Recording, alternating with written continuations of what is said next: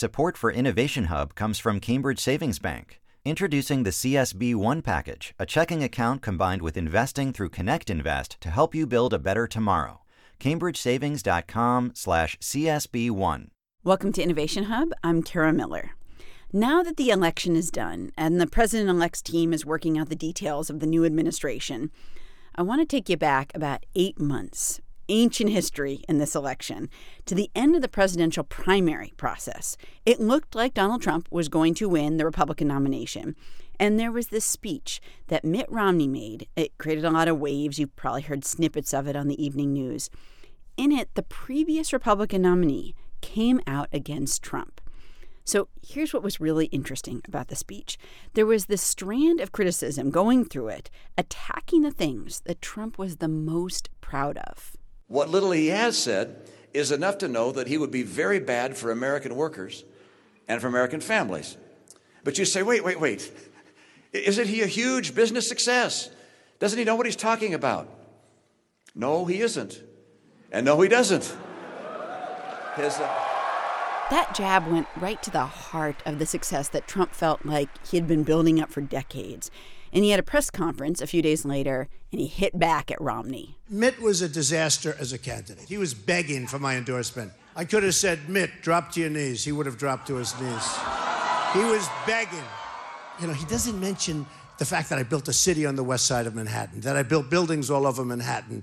And he talked about a water company, which, by the way, I still have. I supply all my clubs with the water. You know, numerous of those things I have, the magazine, other things. We've just been through more than a year in which the idea of wearing pride on your sleeve was something that some people loved, other people not so much.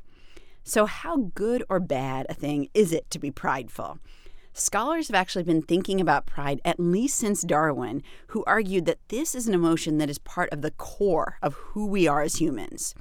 Jessica Tracy has studied pride for years the science of it, the genetics of it, how it helps us, how it hurts us. She, of course, had no idea it was going to become so high profile in this election. She's a professor of psychology at the University of British Columbia and the author of the book Take Pride Why the Deadliest Sin Holds the Secret to Human Success. Jessica, welcome. Thanks so much for having me. So, first of all, what does pride mean to you? Like, how would you define it? Well, pride is a positive emotion, which means it's an emotion that feels good, right? It's a pleasurable feeling experience. Right.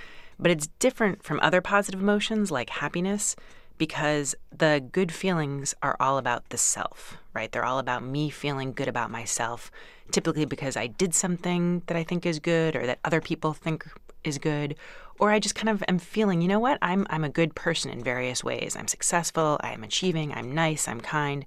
And so that's what makes pride I think really interesting because no other positive emotion is all about evaluating oneself and thinking about how we feel about ourselves. I think in our society we have a little bit of a mixed feeling about pride and whether it's good for you or not good for you. I mean, it was one of the seven deadly sins. Um, but we also do say take pride in your work, which indicates that it's a good thing and that you should have pride. Is there a person that illustrates to you positive pride, you know, pride that drove them towards something that if that was not a driving force, you know, they wouldn't have accomplished what they could have. Sure. Yeah, no. And I think, you know, I should say you, you make a really important distinction. This distinction does exist, and we've actually come up with different names for the two kinds of prides because lots of languages have different different names for them. We don't in English, which creates confusion, I think. So we call the good pride authentic pride, and we call the other pride, which is the more arrogant pride, we call that hubristic pride, which is, of course, coming from the Greek's term hubris. And absolutely, I think the good pride, authentic pride, is what motivates people to achieve, to be good parents, to be good friends, be good relationship partners. Really, all of the good things that we see in people and we want to see is driven by a desire to feel that kind of pride. And so, one example is I talk about the ultramarathoner Dean Karnazes, who's run, I think, more consecutive miles than maybe anyone else in the world. He runs these insane races that are, you know, over 100 miles long just by himself, and he'll run for days at a time. And in his memoir, he talks about how he was a runner early in his life, in, in high school, and he was really into it and loved it. And then, like many people, he kind of quit. You know, he stopped running and went on with life and went to college and got a business degree and got a job and so on. and was living a perfectly fine life. And somewhere around, it was actually right before he turned 30, he sort of felt that something was missing. For whatever reason, his career wasn't giving him the sense of accomplishment Hmm. and self satisfaction that we all crave and that I think we evolved to crave. We all need to feel good about ourselves. And so he was having this sort of crisis, I mean, not a midlife crisis, I guess early life crisis, um, which is lucky for him. And uh, on his 30th birthday, he sort of had this little freak out where he realized, oh my God, my life is not going the way I want it to go, and just started running. And it was kind of, I think, an impulsive thing. He just sort of ran. It was at night. He had the freak out. He was, I think, probably a little drunk, and ran from where he lived in San Francisco all the way to Half Moon Bay, which is about 30 miles. Ran all night. um, it's, yeah, kind It's of an like amazing Forrest story. He- Gump. He just keeps Yeah, running exactly. and running. and Exactly. running. But but yeah, I mean, I think you know what he realized after that is that the next day he talks about he couldn't walk. Obviously, if you haven't run for years and then you run 30 miles, you're going to be in bad shape. Right. But he realizes that this was really important to him. That running and and trying hard to succeed in this kind of athletic endeavor was really a core part of his identity and, and a way that he could feel good about himself. And once he found that, he said, okay, this is what I'm going to shape my life around. And he became this famous ultramarathoner who, you know, has done all kinds of amazing feats. He's inspired millions of people and really kind of found a way to get that authentic pride. Now, how do you know that that's pride and that that's not just him feeling like bored? You know, that he has a job, it's not mm-hmm. that exciting. Right. and he's looking for something to spice things up. Yeah, no, I mean, you know, you raise a good question, and, and far be it from me to say, no, there's no way it was boredom. I would say running 30 miles at a time can be pretty boring. So my guess is that, you know, that's not, I think, what most of us think. I'm going to stir things up. I'm going to go run for miles and miles. You know, things like that that are actually painful, tedious, difficult, not particularly exciting for the most part but that people do despite the pain. I, I actually think the only way we can explain that is this desire to feel good about the self. And and we do so many things that are like that, right? I mean, on an everyday basis, most of us choose the harder thing. You know, there are of course days when we don't. There are days when we say, "Hey, I'm going to chill out today and just relax and watch some TV and drink some beers." But there are other days where we say, "No, I'm not going to do the fun thing. I'm going to do the hard thing because I want to succeed in various ways. I want to, you know, take that photography class even though it's going to be a lot of work. I want to run that marathon even though the training is going to really hurt and it would be much easier to lie on the couch. Or I want to work all night to develop computer programming skills. This is what Bill Gates did, you mm-hmm. know, to become one of the best programmers in the world. I really think the only way we can explain those kinds of behaviors that go against, in many ways, our sort of basic survival and reproduction needs, the sort of more basic needs that we all have, we don't need to do these things to achieve those needs. It's you know all these people we're talking about people who you know Dean Karnazes is a great example. He had a, a perfectly successful career. He was very successfully supporting himself and his wife. So it wasn't about finding a way to you know get food on the table. In fact, if anything, when he gave up that career to become a runner, that became much more difficult.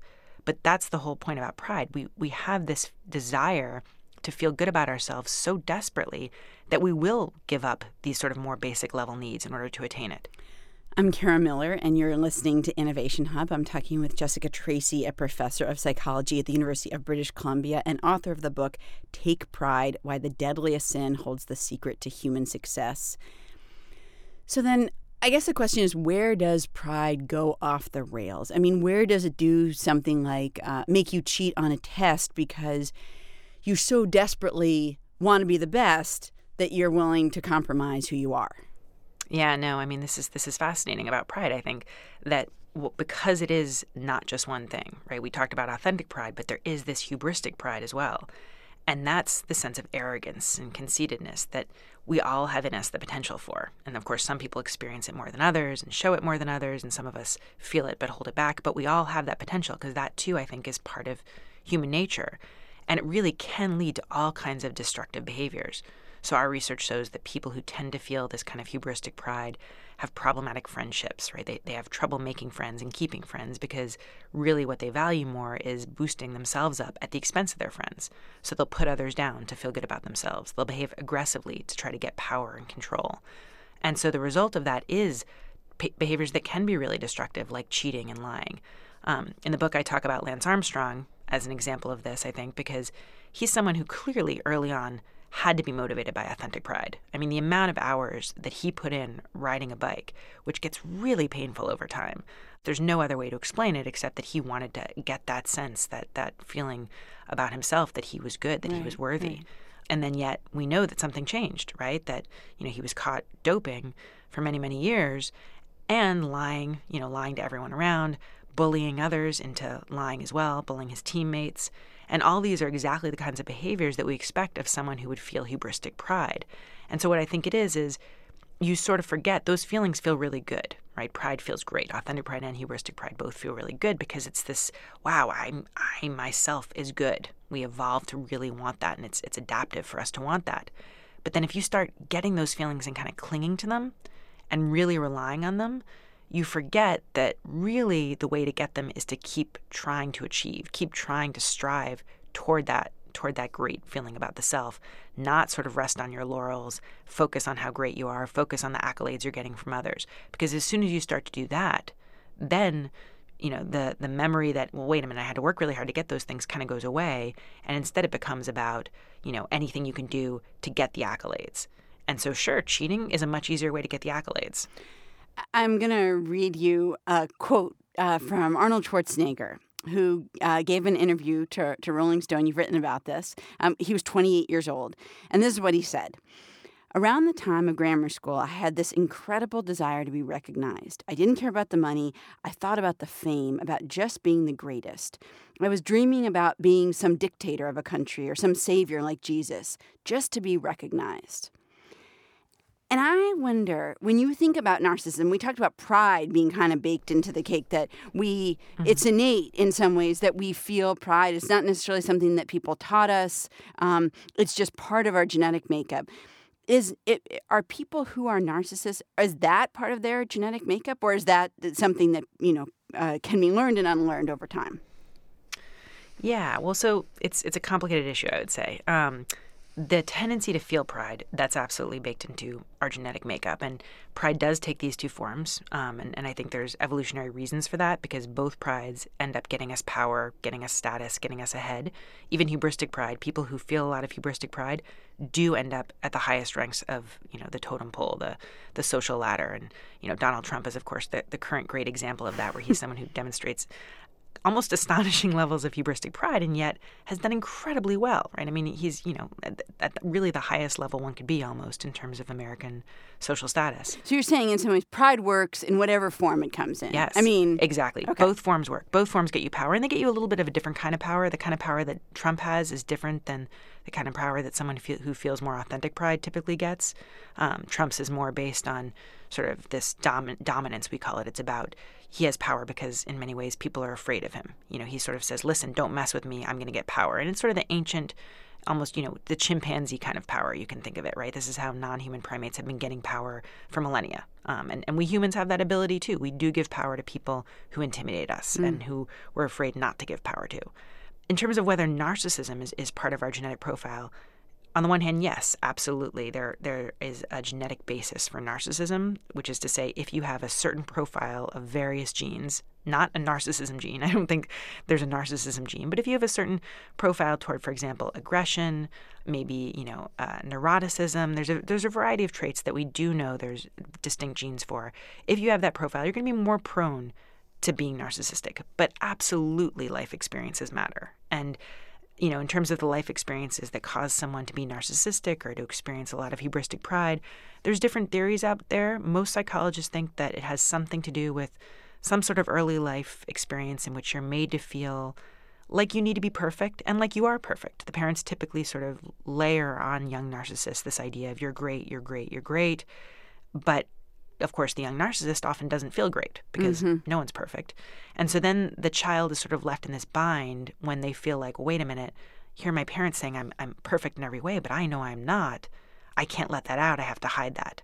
And so you get this pattern where they suppress these sort of these feelings of I'm not good enough, and that becomes this unconscious shame. And that in exp- explicit or conscious level, what they show is I'm great, you know, I'm I'm amazing, I'm the best around. Hmm.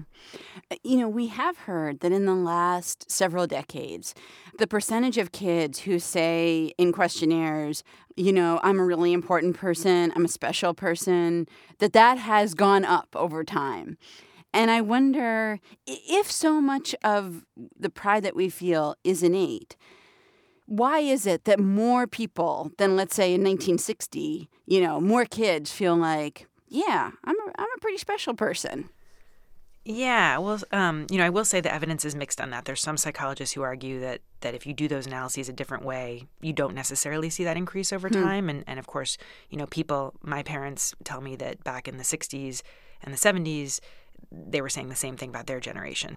But at the same time, I think we're aware now, and this happened in the 80s and 90s, in the 90s especially, that self esteem is important. And so in the 90s, there was this whole self esteem movement where in schools, teachers would try to teach kids to feel good about themselves. Right. And that's great, but the problem is you can't do it by saying, You're great, feel good about yourself. You know, you have to give kids a reason to feel good about themselves. You can't just tell them to because kids are smart, right? And so they'll know when it's when it's based on nothing. You know, the policies where everyone on a team gets a trophy or every team gets a trophy, kids know the trophy is meaningless. You know, maybe mm-hmm. maybe they're excited about the shininess of it at first, but they don't get any real sense of achievement or accomplishment from a trophy that everyone gets. And so, in the same way, what you want to do is teach kids to work hard and feel good about working hard and achieving as a result of hard work. And Carol Dweck has, is, is a researcher who's done amazing work showing exactly this that if kids are taught and told after an achievement, hey, you worked really hard for that, they will go on and continue working hard. But if they're told more, you must be really smart, then then they sort of stop because they think, okay, wait, I'm smart. I don't want to change that view by trying again and failing. I'll just I'll stop here. I'll give up now. And so what you want to reward is the hard work, not the sort of bland. You're really smart. And because kids don't exactly know how to how to maintain that kind of reward, right? Have you learned anything in doing all your research about sort of how you would like people to think about pride in this society differently? Yeah, you know, I think um, it's interesting. I think we do have this sense that, you know, we want our kids to feel pride, and, and that is out there. But at the same time, like you said, we also have the sense that pride is deadly sin. And, you know, religions have, have advocated against pride for a very long time. Well, and we also all have the experience of sitting down with somebody for half an hour and they just tell us how mm-hmm. great they are. And that's not a good experience. No, that's not good. Exactly. so right. Going no likes forward that. from that, you don't want your child to be like that generally. Absolutely. Absolutely. But so I think the result is there's a lot of confusion about what to do with pride. Is it okay to feel? Is it okay for me to say I'm proud of myself? Is it okay to be proud of my children? Is this something I should avoid? I think people don't really know the answer to this because we conflate these two different things, right? And so I think by making the distinction and understanding that hubristic pride and authentic pride are different, they have different causes, drastically different outcomes, um, and, and different sort of associations with personality, right? People who feel authentic pride are, are, for most of us, the kind of people we want our kids to be high achieving, outgoing, extroverted, you know, yes, successful, but not bragging about it. Jessica Tracy is the author of Take Pride Why the Deadliest Sin Holds the Secret to Human Success. She's also a professor of psychology at the University of British Columbia. Thank you so much. Well, thank you. This is great. And I'm so proud, I'm so proud, I'm so proud of you. If you ever want to listen to Innovation Hub while you're on the train or on the subway or somewhere that your radio doesn't live, you can find us on iTunes. From PRI and WGBH Radio, I'm Kara Miller, and this is Innovation Hub.